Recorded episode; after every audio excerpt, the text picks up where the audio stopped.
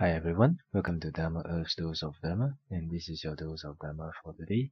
The next Dhamma quality that we want to go into is ehipassiko. Ehipassiko. What does it mean by ehipassiko? Ehipassiko means inviting one to come, to try. Okay? Inviting one to come and experience it for yourself. This is one quality of the Dhamma. So, why does the Dhamma have this quality? It is because the nine supramundane factors, the nine supramundane factors, which is Sotapati, Magga, and Pala, okay, and then Sakadagami, Magga, Pala, Anagami, Magga, Pala, Arahanta, Magga, Pala, and Nibbana.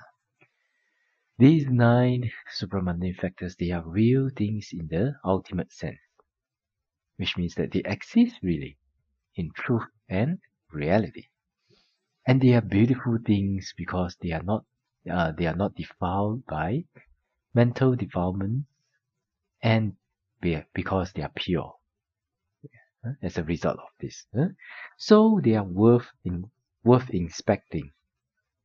That is why uh, the Dhamma is come, see for yourself, experience it yourself. Try it out yourself. These nine supramundane factors, they seem to be inviting. Yeah?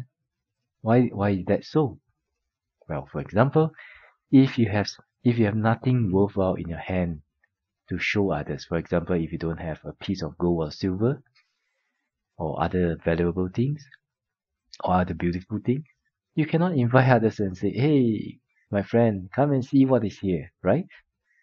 And also, if you have something horrible or something detestable uh, in your hand, for example, huh? like something smelly, huh? something ugly, you cannot gladly invite others to see it, right?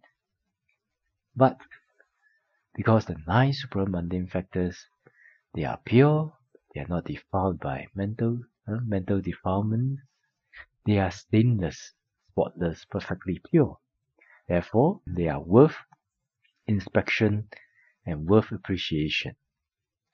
Therefore, they invite anyone to testify for themselves about their presence and their true worth. Okay? So these nine supramundane factors, very powerful, very beautiful, very wonderful. That is why, hey, please come and see. So they have this quality, okay?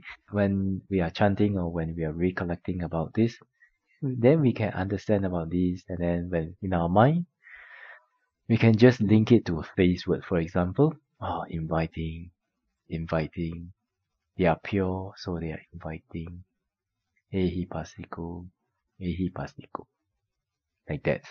So when you, whether you are chanting or you are thinking about the wonderful qualities of Dhamma, you can think like this, you can recollect like this, alright? Okay, so this is your Dose of Dhamma for today. Wish all of you well, peaceful and happy, and may the Triple Gem bless all of us to be able to attain path, fruition and Nibbana as soon as possible. Sadhu, sadhu, sadhu.